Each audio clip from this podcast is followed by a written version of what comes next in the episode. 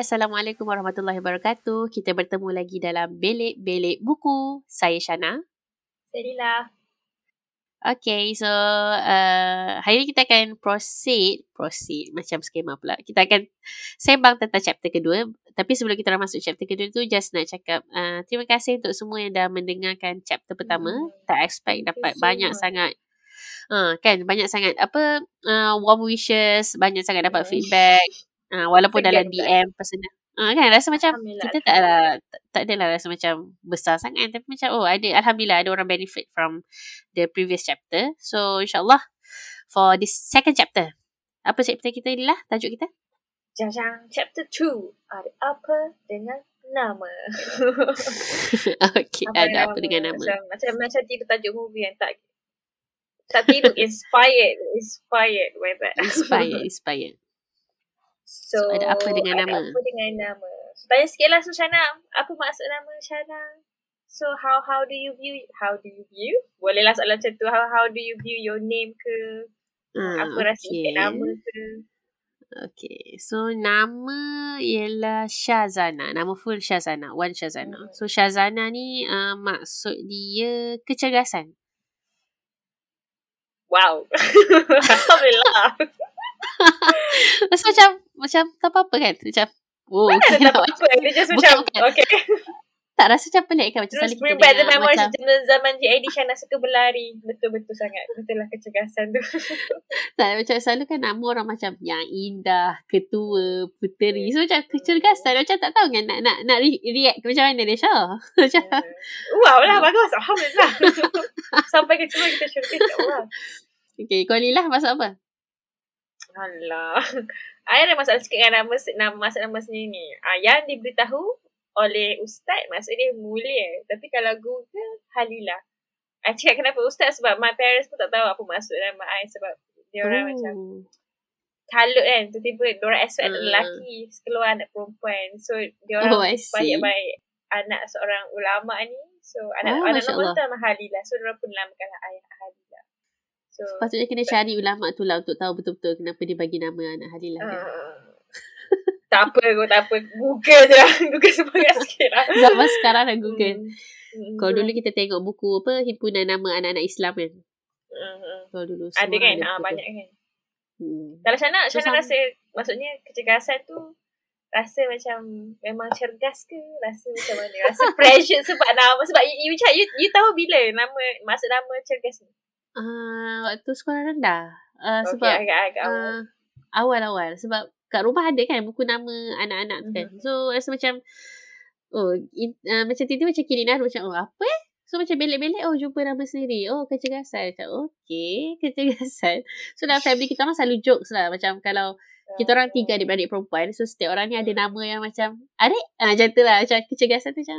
Uh, dia macam nama-nama kita orang ada maksud yang macam orang susah nak react sikit ataupun kalau react macam eh betul ke macam tu kan tak macam tak sama hmm. pun macam tu so family kita selalu jokes macam contoh-contoh kalau kecergasan tu kan macam Syazana tu kalau let's say hari yang berbalas-malasan macam hmm, tapi malas je nak gerak pun malas baring je nak buat kerja pun tak nak ha. so dia akan Really? macam ah so macam rasa macam sangat-sangat sangat apa eh sangat, sangat selalu didendangkan lah maksud ha, maksud nama betul-betul. tu Ha, so macam somehow tak, it infected your life. Ingatkan. Ha, uh-huh. um, tak katalah efek besar tapi uh, certain time kita macam okay. Macam, sebab nama kita kecergas. So macam bila bila macam banyak wakil sekolah ke apa pun macam sport macam oh waktu tu lah paling rasa macam memang betul lah dengan nama ni macam memang memang rasa macam live up live your name. name. Betul-betul. So kata wakil sekolah tu rasa macam oh memang tepat lah nama ni sesuai lah. Tapi kalau time malas. Especially time JD kita kan mostly tak main sport sangat kan. Macam uh-huh. belajar je. So waktu tu rasa macam uh, memang tak cergas lah semua. hmm, macam tu lah. Tapi lately macam uh, experience first time dekat Jepun waktu apa pernah ada conversation dengan Mama Tomu kat sini. Waktu uh-huh. explain nama anak apa semua kan dalam bahasa uh, Arab masuk apa. So macam bila dia tanya nama sendiri, oh nama Okasang apa kan? So cakap lah uh, So by the fikir tu Nak translate apa eh? So uh, end up Waktu tu words yang terkeluar Adalah Genki. Uh. so macam gengki Tapi bila Malu pula bila nak cakap. Aku tibu kan? Masa baik tak aku tibu So susah pula kau katakan kan? uh, So Alhamdulillah. Gengki kan so, Interesting. Uh, so bila bila bila fikir balik bila balik tu fikir balik gengki oh macam broad lah perspektif tu kan. Macam kalau so, compare tu kecergasan rasa macam oh kalau banyak berlari cergas banyak berpeluh sehat tu je macam hmm. dia macam sempit sikit tapi bila gengki tu dia macam luas kan dia punya hmm. masuk Hmm. Dia macam boleh jadi cheerful, playful, semangat. Dia boleh jadi macam. Hmm. So, so, so uh. rasa macam words genki tu tak rasa down sangat lah dengan umur yang dah sampai 30. Dia rasa macam, macam still, still boleh live up to that name. Hmm, interesting. so, oh. ni lah rasa effect tak? Nama Halilah yang katakan nama anak uh, ulama tu kan. So, somehow Itulah macam interesting sebab Shana macam macam you macam selalu di remindkan macam ha engkau lah kesukasan macam tu lah. Macam uh sekarang pun macam dah dapat macam word baru genki kan? Alhamdulillah. So so so. But in my case macam, macam not really macam macam macam Tashka ni macam kin macam uh, macam curious lah tahu macam betul ke bini dia mulia betul ke bini dia macam ni Mm, uh, dia, mm. dia dia sebab dia kan huruf H. So orang kalau huruf H ni orang tanya ni ha kalau bahasa ni ha bulat ke ha pedas kan. So interest macam kini nak macam betul, tak tahu lah curious lah tak tahu benda tu tapi macam taklah macam bother sangat pasal, pasal maknya uh, ke apa. So macam Cuma just nak tahu lah. Kalau boleh ha, tahu betul-betul nak tahu. Tak ada lah. Ha. And plus macam tak ada pula macam macam your case. Selalu di remind ke tentang meaning. Macam I punya case tak ada lah macam uh, di remind kan. Bukan maksud. Hmm. Kan. So macam I, I just sangat macam okay tu nama I. It's a it's a gift from my parents and alhamdulillah. Macam I I live with that name so alhamdulillah. It's oh, a good name. It's indeed macam I love that name so that's it. Macam tak adalah macam rasa terbeban dengan apa-apa ke. Tapi just case nak tahu makna tu ada lah. Menarik kan? Macam macam kita even kita just have dua orang dua perspektif. Maksudnya hmm. seorang dia rasa macam oh nama dia tu boleh bagi motivation jugalah pada dia macam mana dia patut apa behave kan. Mm-hmm. Tapi one another person rasa macam nah better ni macam tak ada lah rasa macam apa-apa pun nama tu macam suka je nama tapi hidup-hidup lah kan. Maksudnya kita boleh choose nak buat macam mana tanpa meletakkan kerangka nama ha macam tu kan. Tapi interesting lah macam sebab selama ni tak pernah fikir sangat pasal pasal macam me, me, meresapi maksud nama dalam dalam dalam hari menghayati menghayati kan macam cuba hmm. me, me, memaknakan maksud nama. Tapi macam macam Mbak Aisyana macam Shana sangat macam cuba cu, are, are you trying untuk macam live to the expectation of your, of your name? I don't know. Not all the time lah tapi adalah teki-teki ni. Kadang-kadang hmm. tu macam oh okay ingat nama macam ni. So Itulah. Tapi interestingly, kita dua walaupun nama kita Syazana Halilah. Tapi kita dua ni adalah orang yang tak dipanggil dengan nama penuh tu. Macam Betul. kita orang panggil dengan Halilah Shana kan. Ha. So macam, so opinion ni lah Shana. Macam kalau pasal uh, nama gelaran lah kan. Macam kita tak adalah nama gelaran sangat. But uh, yang nama orang yang tak dipanggil dengan nama penuh ni, opinion on this? Sebab Shana Shana punya nama macam uh, di-create oleh somebody ke ataupun macam mana? Ah, uh, family start. Memang daripada awal oh. family panggil nama Shana. So memang lepas tu bila kenalkan diri memang terus akan cakap okay boleh panggil Shana. So orang oh. tak sempat lah bagi nickname pelik-pelik. Memang terus macam okay Shana. So Shana, Shana, Shana, Shana sampai sekarang. Hmm, kalau macam I punya case memang uh, dia Halilah. So orang tak pergi tiga suku kata kan orang panggil Lila. So dia jadi lah macam tu. Orang tell untuk ambil hujung kan? Ya, yeah, yes. Orang tell untuk ambil yang hujung yang nak cakap kan. Hmm. Tapi uh, itulah sebab kita ada macam tengah kata macam uh, nama ialah doa. Even dalam nama kita di di uh, Allah Rasulullah pun kata macam kena bagi nama yang baik. Even ada kita tahu ada cerita yang Rasulullah suruh uh, apa suruh orang yang masuk Islam tu kan nama eh. Sebab nama, hmm. nama tu bawa maksud yang tak baik kan. Betul, betul, betul. Uh, so Tashkan ni macam memang ada kalau uh, Tash Tashkan ni sebet, memang memang betul lah kan kalau nama tu mm. eh, di consider as doa kan sebab kita, mm. kita, kita memberi nama yang baik kan tapi mm. I baca juga dalam satu buku ni nama dia prophetic prophetic parenting mm. Asal jumpa lah pula kat, kat buat mana tapi buku yang um, sangat Osusume yang sangat recommended untuk parents baca mm-hmm. so dia cakap pasal so memang ada topik dia cakap pasal memberi nama yang baik meninggalkan mm-hmm. nama yang buruk dan sebagainya tapi topik tu mm-hmm. ialah memanggil dengan panggilan yang baik Okay. Dekat so dia ada hadis. Surat itu tak jumpa lah pula. dia macam ah, tapi yang macam baca tu dia macam ingat-ingat macam ada seorang ni um, Rasulullah panggil dia dengan panggilan panggil apa? Uh, Balkan ke apa ke. Tapi maksud dia sayuran. Ah, okay. Oh, sayuran. Nama panggilan tu maksud dia ha, sayuran. Dia, saya, macam, tak lah macam salah panggil tapi uh, macam uh, jiki-jiki ni certain certain time macam Rasul panggil dengan nama nama macam mak yang uh, tak ingat nama maksud dia tak jumpa pula muka surat mana tapi membawa maksud sayuran. And dia kata uh, the reason kenapa nak sayuran tu sebab dia memang suka menanam. Oh bakhla bakhla betul sana payah macam tahu lagi je. So uh, uh, so yeah dia dia Rasul panggil nama tu sebab uh, dia suka menanam sayur And so, so tak adalah oh, macam kata nice. dia benci ke apa. So masa bila baca benda ni, so the point is memanglah satu panggilan yang baik. Kita memberi uh, kita, kita, kita kata panggilan yang baik. Tak termasuknya macam sebab so, kita fikir logik sayuran apa yang baik juga. dia could Betul. be negatif. Ha, dia could be ya, negative macam, word kan. Macam kalau orang ha. Malaysia, orang Melayu panggil pisang ke sebab muka so, macam pisang so, so, so, kan. So, so. Ha. so dia tak sebenarnya macam maksud dia macam kita macam uh, tak semestinya, tak mestinya benda tu adalah benda yang baik. Tapi it could be, tapi nak cakapnya benda paling besar ialah poin besar ialah orang tu kena suka. Ni? Ha, orang tu kena suka kena dengan suka. panggilan tu. Dia acknowledge, ah memang betul lah, memang menarik lah. Contohnya kalau, contoh dia tak pernah bercakap, panggil saya sayuran. Tapi bila uh-huh. orang panggil tu, oh, ah uh betul lah, saya suka apa saya, sebab saya memang suka menanam sayur. So, point besar ialah oh, dan dia rasa orang acknowledge dia punya hobi ha, dia punya yes, yes, interest yes, yes. Hmm. so macam nak cakap ni hmm. macam boleh panggil dengan panggilan panggilan tu asalkan orang tu suka eh, even kita ada contoh kan macam kisah Abu Zar dengan Bilal saya serahkan pada Shana untuk ceritakan pasal Abu Zar dengan okay. Bilal kan Ah, cerita Abu Zar dengan Bilal ni pun dia berkait rapat lah dengan nama gelaran lah. So, hmm. uh, one day, uh, Abu Zar dengan Bilal kan antara sahabat-sahabat utama lah dengan Rasulullah yang, yang famous kan. So uh, kalau kita boleh panggil Asabikun al-awwalun lah orang-orang yang terawal mula Islam kan. So uh, one day diorang ni macam adalah gaduh something. So tak tahu, tak pernah diceritakan gaduh tentang apa. Tapi end up uh, dalam pergaduhan tu tiba Abu Zar cakap engkau ni anak kulit orang kulit hitam. Hmm, macam tu lah. Hmm. Lebih kurang macam tu. So Bilal ni memang anak orang kulit hitam. Dia memang black black uh, black person. So dia memang daripada benua Afrika dan dia jadi hamba dijual sampai lah ke Mekah. So hmm. Bilal sangat terkejut lah macam Eh, kau macam tiba-tiba macam aku ada nama Bilal, tiba kau panggil aku dengan nama macam tu kan. So, sahabat being sahabat. orang ni memang kalau kita baca banyak sirah, banyak banyak hadis pun banyak sangat sahabat ni memang akan pergi apa-apa je mengadu kat Rasulullah, apa-apa je rujuk Rasulullah. So, sama juga dengan Bilal. Even benda ni nampak mungkin macam kecil je. Just orang tu panggil kita dengan nama yang kita tak suka. Tapi but still Bilal terus pergi cakap kat Rasulullah sallallahu alaihi wasallam.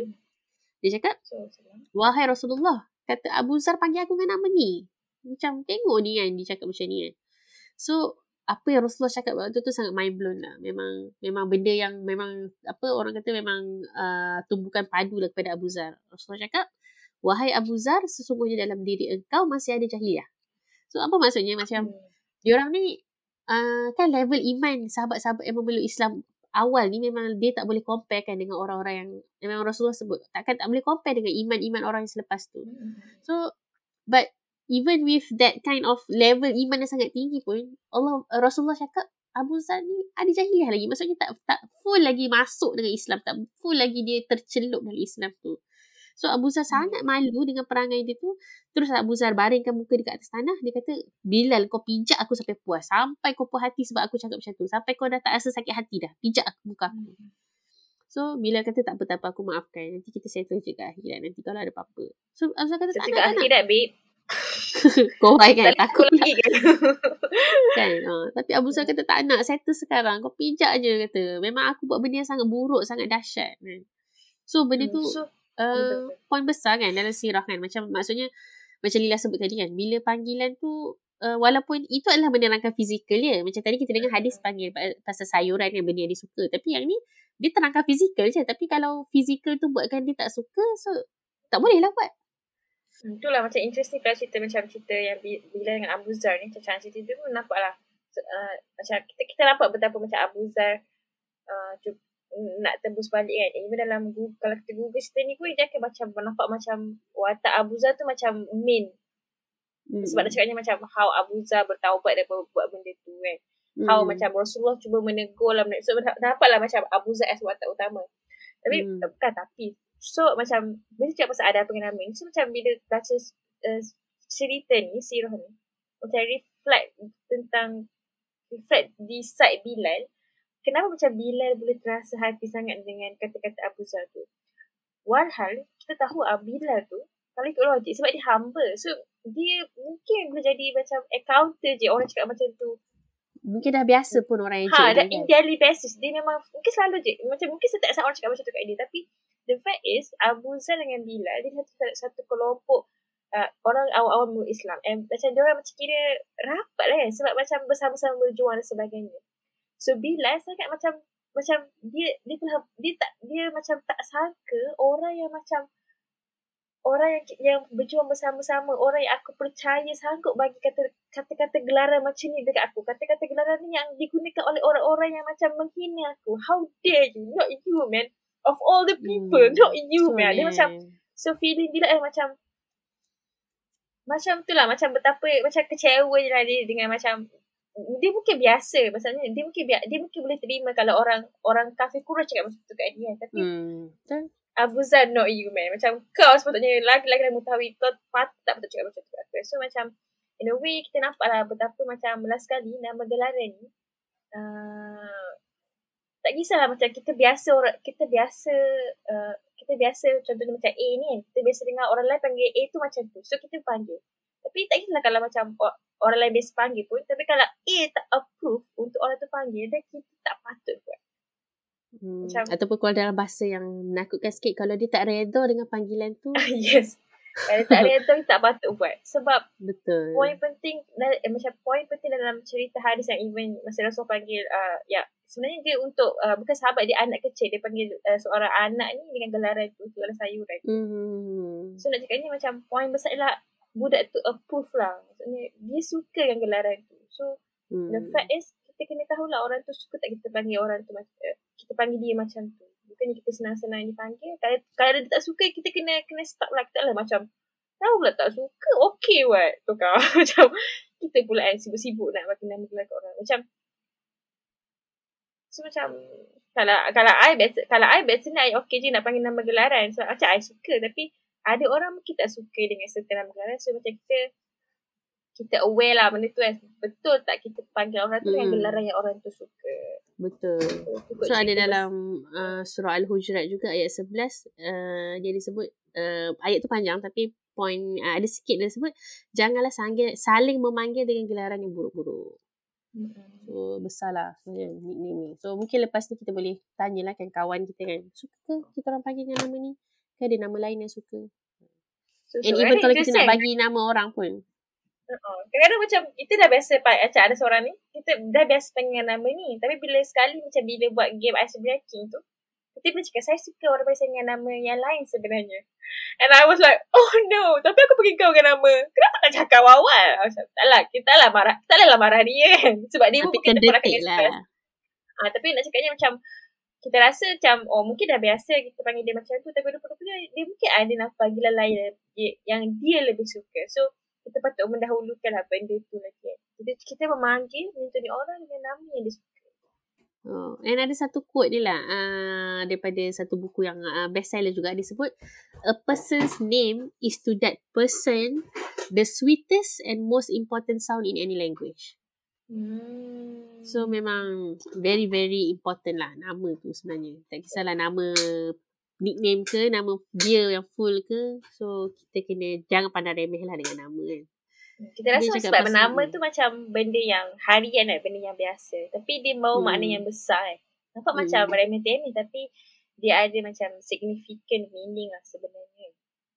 Hmm. So kalau cakap macam ni macam mana kan? So uh, bukanlah so So kita kan ada anak dua kan. So Sana hmm.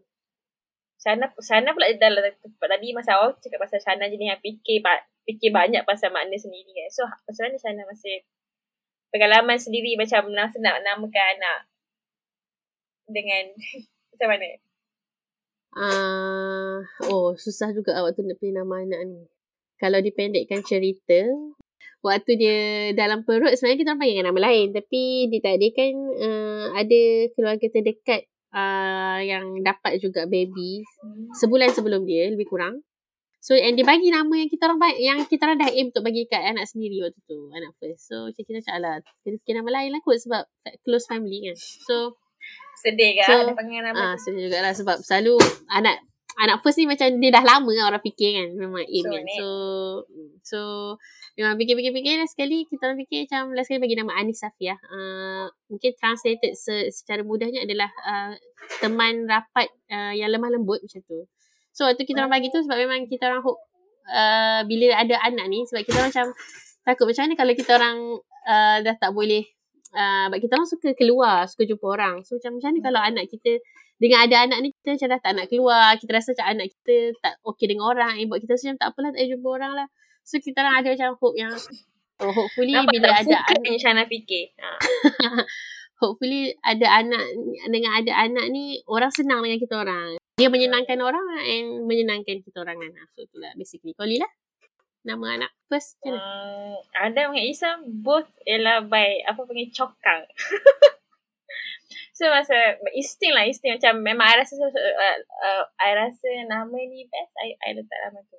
So masa Adam tu lagi lah komarut sebab ada kan nama nama Nabi kan. Lepas tu Adam seketul je nama dia. Macam Adam dia oleh Adam je. So ramai lah orang tanya kenapa tak nama Adam apa yang buat akak tak nama ada aku macam And Sebab dia nama yang simple kan? Ha, ha, Pasal macam kan Lepas tu kita kan baby Bersama baby boom uh, Yang macam Semua orang macam Bila letak kat Facebook Post tu macam Letak nama ni Sebab Sebab macam inspired By certain people ke Ataupun sebab ada maksud ni Yang ingin Apa uh, Macam saya cakap lah Macam ada Impian dan harapan Untuk anak ni kan. Pasal I was like uh, I suka nama Adam. I feel I feel nice sebab nama Adam. So rasa macam bapa uh, macam reason tak tak menarik langsung tapi so dia macam sebab orang tapi, selalu tulis panjang kan reason kenapa bagi yes, nama yes, anak. Macam, uh, uh, tapi bila tu lah macam uh, tapi bila I, I, macam I reflect balik maybe lah uh, kalau nampak macam uh, your why lah apa macam lemah lah reason I letak nama Adam tu macam sebab I suka nama tu. Tapi bila macam reflect balik mungkin dia, dia reason kenapa Allah tak adilkan untuk I nama Adam tu sebab uh, Nabi Adam the first the first prophet kan and even Adam tu macam kita orang punya first son so maybe macam kita orang nak experience tu lah the feeling of first tu. So maybe sebab tu hmm. Allah macam bagi rasa instinct. Even dengan Isa pun macam sebab macam ada seorang ni lah budak tu nama Isa yang macam suka je nama Isa ni. Terus google oh menariknya nama maksud nama dia. Oh and macam tu je macam oh bestnya macam. Uh, so, simple just, je kan. Nampak tak macam Macam Shana Dengan nama sendiri pun fukai Dengan nama anak pun fukai Aku macam dengan nama sendiri pun Macam Macam gitu je. Dengan nama anak macam Pilih sebab rasa suka. So yeah So just lah Macam Daripada kecil sampai ke besar Tak berubah-ubah Mungkin kita kita punya apa personal connection dengan nama tu. Maksudnya history kita dari kecil tu membawa juga kot kepada macam macam kita pilih nama anak kan. Tapi Ya, tapi but still maksudnya macam Lila cakap eh, apa memang nama ni adalah hadiah daripada parents kepada anak kan. So be sebab maksud yang memang jelas tak kisahlah di bahasa Arab ke bukan bahasa Arab ke. Sebab sekarang pun trend orang bagi nama dalam bahasa macam-macam kan. So tak ada tak ada so tak ada masalah pun lah kan asalkan nama tu nama yang baik yang kita ada dengan intention yang baik. Ha. Betul betul. Kita sebenarnya memanglah I pun cakap I suka I pilih sebab sedap. Tapi uh, the fact is tak kisahlah reason uh, parents tu pilih sebab apa. Tapi setiap parents tu bila dia pilih nama anak dia dia memang dia, dia bukan macam uh, buka buku uh, uh, apa nama yang jumpa first uh, ambil, ambil je lah mana-mana nama. Tapi semua tu akan datang dengan macam feeling oh dia suka nama ni. Dia dia macam selep, mungkin selepas lama dia jumpa dia cari nama akhirnya dia jumpa dia suka nama ni ke. Dia, mm-hmm. ataupun maybe tiba-tiba je dia, dia just terlintas. So tak kisahlah apa-apa ilham kan? tapi Ha dia I apa pun I committed. Dia telah menyerahkan hmm. separuh jiwa. I mean nama tu dengan penuh kasih bagi, sayang lah dia choose nama yes, tu. dengan penuh kasih sayang lah dia dah dia, dah, ah dia macam gitulah. So yeah, so interesting kan macam nama bila lah, bila cakap pasal nama ni kita punya budaya pun macam sangat apa sangat uh, ada satu peribahasa lah kan yang yang sebut pasal nama ni hmm. which is apa harimau mati meninggalkan belang manusia mati meninggalkan nama kan macam kalau time kita belajar dulu rasanya macam the main idea kita dapat bila sebut pasal peribahasa tu is Macam kita nak macam orang ingat kita macam mana kan lepas kita mati kan. Ha, nak ingat kita as orang baik ke nak ingat kita as orang jahat. Ha, tu tu hmm. personal opinion lah bila dengar waktu kecil dulu waktu nak tulis karangan oh ingat maksud dia macam ni. So Lila rasa macam mana kalau maksud peribahasa tu? Hmm, macam tu lah kot kan. Memang manusia mati menekan nama. Cumanya dia bukanlah bila kata manusia mati menekan nama, dia taklah bermaksud macam kita cuba membina nama supaya dihormati orang ke apa. Tapi uh, kita, kita kena pandang peribahasa tu as as diri kita. Kita kita nak kita kita nak membina diri kita as orang yang macam mana. Bukanlah kita nak membina diri kita untuk orang lain pandang macam mana. Tapi kita nak bina diri kita macam mana. So tu kok poin penting. so aspek akhirnya memang bila kita mati memang orang ingat nama kita je cuma orang yang ingat nama kita tu as orang baik ke orang buruk tu untuk hmm. orang lain tapi untuk kita kita nak bina diri kita macam mana. Betul. Sebab memang hakikatnya kita memang dah tak sempat kau fikir kan orang kat dua bumi ni kat kita macam mana kan. Sebab betul. kita memang tak ada cara. Tak boleh kot ada satu. Tak ada mana. Betul. Kita and kita terlalu sibuk lah kot dekat kubur nanti kan dengan dengan amalan sendiri. So yeah, but yeah, so amalan yang macam mana kita nak sibuk dekat kubur tu nanti itulah yang kita kena fikir sebenarnya bukan orang ingat ke tak kita, orang rindu ke tak kita kan. So bukan tu lah sebenarnya. So, kita kita lah macam mana kan macam nama kita tu eh, memang seben, memang nama kita memanglah uh, apa maksudnya parents memang telah meletakkan sepenuh harapan waktu dia dia nak bagi nama kita kan so tu mm-hmm. satu of course kalau kita cuba boleh live up dengan expectation apa expectation maksudnya dengan harapan parents waktu nama kita tu satu benda yang bagus lah macam Shana tadi kan maybe your parents macam nama kecergasan sebab hoping for anak dia akan cergas sepanjang hayat membantu orang. We don't know about that. Ah, tapi nak cakapnya eh, satu, eh, second one untuk kita pun macam hmm, it doesn't matter macam uh, macam mana nama kita kat betul lah it doesn't matter maksudnya macam mana kita cuba membina diri kita lah kita tu kan? Tak kisah nama kita macam mana ke gelaran kita macam mana ke. Hmm. tapi kita diri sendiri tu macam mana kita nak nak nak mengisi diri kita kan? Menjadi orang yang macam mana. Hmm, betul betul so kita macam Ya macam nama tu lah bukan segalanya lah. Macam macam mungkin ada orang yang macam dia tak tahu pun. Sampai sekarang dia tak tahu kenapa mak ayah dia bagi nama, apa maksud dia kan. So yang penting berdasarkan apa education yang kita dah dapat, surrounding kita, apa ilmu yang kita dah uh, dah dah faham sampai kita hidup hari ni. So benda tu yang patutnya menentukan macam mana kita patut behave, bukannya nama kita tu. So jangan disempitkan dengan nama lah kan. Nama tu tak define apa-apa. And even kalau orang bagi nickname pun, dia tak define kan kita tu siapa kan.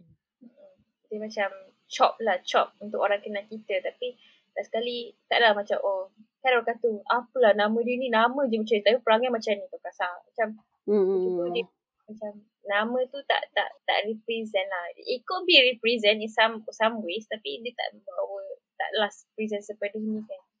Betul betul. Memang akhirnya kita lah yang nak nak mengisi jiwa kita, hati kita, kita punya macam mana kan. Hmm. Betul lah. And untuk orang yang suka panggil orang dengan panggilan, dia kena check balik betul tak ada suka dengan nama tu. Ya, yeah. so mungkin tu list kita. Uh, yang kita orang pun hmm, minta maaf lah kalau hopefully tak ada lah kawan-kawan yang terdekat. Minta maaf siap-siap kalau ada yang, yang kalau ada panggilan yang tak hmm. sepatutnya. Hmm. So, so. So kalau rasa nak kita orang ubah nama panggilan uh, yang dipanggil pada korang boleh bagi tahu. Kita orang okey je nak ubah. Okey sebab yalah dah, dah sendiri cakap topik ni maksudnya kena bersedialah untuk mengubah kan. Sebab oh, yang penting sebab yang penting bukan apa yang kita rasa terhadap nama tu tapi apa yang tuan punya badan tu rasa dengan nama yang betul betul. Dia macam um, apa nak cakap tadi? Dia macam kita aku sebab walaupun tadi kita orang cakap pasal uh, nama tu tak macam untuk diri sendiri tak penting tapi untuk kita berinteraksi dengan orang lain, nama tu boleh jadi macam a great weapon untuk pecahkan barrier ke, nak buat ice breaking ke, untuk betul, satu betul. ni ke kan. Mm-hmm. Nama, so nama untuk dah. orang yang tak tahu maksud nama dia mungkin boleh start Google. Mana tahu dia akan bermula satu macam wah macam oh nama macam ni so mungkin ada more appreciation terhadap nama sendiri macam rasa bangga macam oh nama kita doa macam ni rupanya macam tu kan. So rasa tu sum up our second chapter lah kot insyaAllah kan. InsyaAllah. So semoga Allah memudahkan urusan semua orang di mana saja anda berada. InsyaAllah. Yang ini uh, kita jumpa lagi di next chapter. Till then, Assalamualaikum.